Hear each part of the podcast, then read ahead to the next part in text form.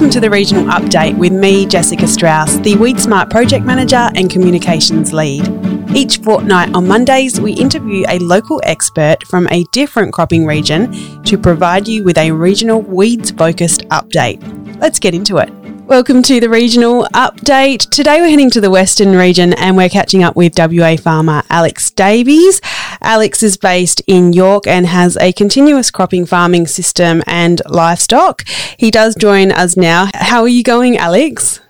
Yeah, I'm going good. How are you? I'm really good. Lovely to have you on the podcast. Firstly, I wanted to just get a little bit more detail from you on your farming operation. Can you tell us a little bit more about it? Uh, yeah, sure. Yeah, so we're uh, cropping in around York and Beverley, so sort of continuous cropping on the country that we can crop, and then run stock in the granite hills uh, over the winter, and then yeah, in summer bring those stock down onto the cropping and graze them on the stubbles. But yeah, continuous cropping where we can, and yeah, growing wheat, barley, canola, and a little bit of lupin. Excellent. And uh, in terms of weather conditions that you've been experiencing uh, at the moment, can you give us a rundown on how the season has been going for you? Yeah, no, it's been wet, probably a bit too wet, which has sort of created some new challenges. Which okay, is, yeah. Yeah, been exciting, I suppose, but challenging at times. So, yeah, been getting bogged a lot and a fair bit of crop damage probably now from showing through where things got waterlogged and yeah, don't know what a, that'll equate to in yield penalties or, but yeah. That's really unfortunate about the crop damage. Yeah, it's a bit of a double edged sword with the extra moisture that's around Alex, but hopefully it doesn't pan out too badly for you.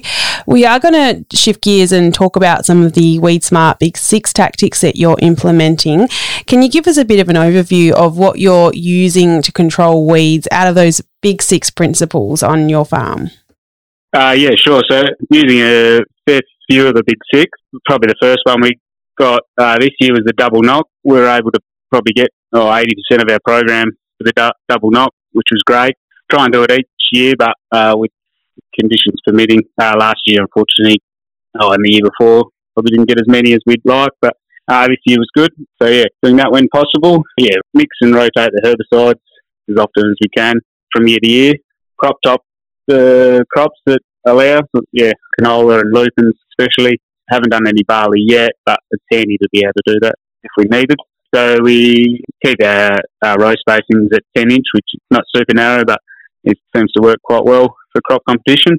And yeah, we've also, well, three seasons ago, I think, put a seed destructor on the back of the header, which has yeah been really good. Uh, we were narrow windrow burning before that, but the destructor has been really good terms of not having that sort of burning pressure at the end of February, March, and yeah, sort of being able to just sort of worry about it or get it all done at harvest time, all your weed management coming off straight off the back of the header in one pass, been great. Yeah, that's awesome. I think I was I dropped into your farm with Shannon, your partner, who used to be our Weed Smart Comms officer when you were getting the uh, destructor fitted, and so yeah, it's a it's a big investment, isn't it? But uh, can you just talk to us about how how that process has gone and what effect it's having on weeds on on your farm, Alex?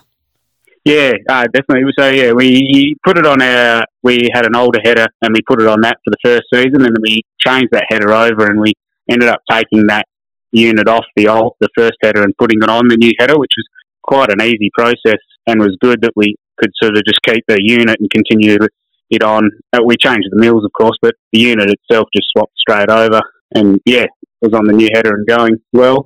Yeah, and in terms of uh, weed control, we had, well, very fortunate enough to have Roberto come out from the weed control team in AHRI, do some sort of blanket weed counts through a couple of our paddocks out the back. And since we've implemented the seed destructor, we've seen like a dramatic decline in weeds and well, up to sort of, yeah, 50 to 60% reduction in, in weed count numbers through those paddocks. So that was pretty huge to see. And like, sort of, yeah, subjectively, you definitely notice it across the paddock quite easily with self-sowing crops not germinating coming into seeding.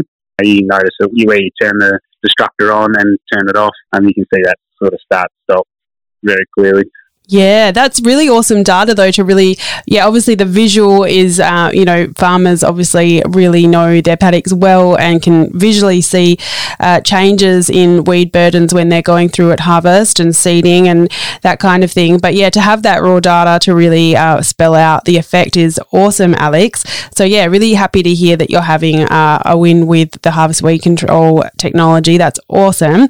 So let's talk a little bit about uh, more broadly what kind of weed burdens are most problematic in your area at the moment. What's of most concern to you at your farm? Probably the grasses and mainly ryegrass has probably been the most difficult with, with a bit of brome, but we're sort of getting that quite easily now with any varieties. We also get a little bit of radish, but it, you sort of get the timing right on that with your broadleaf sprays. Quite easy to control. It's not too bad, but yeah, it's definitely there. Something to be mindful of.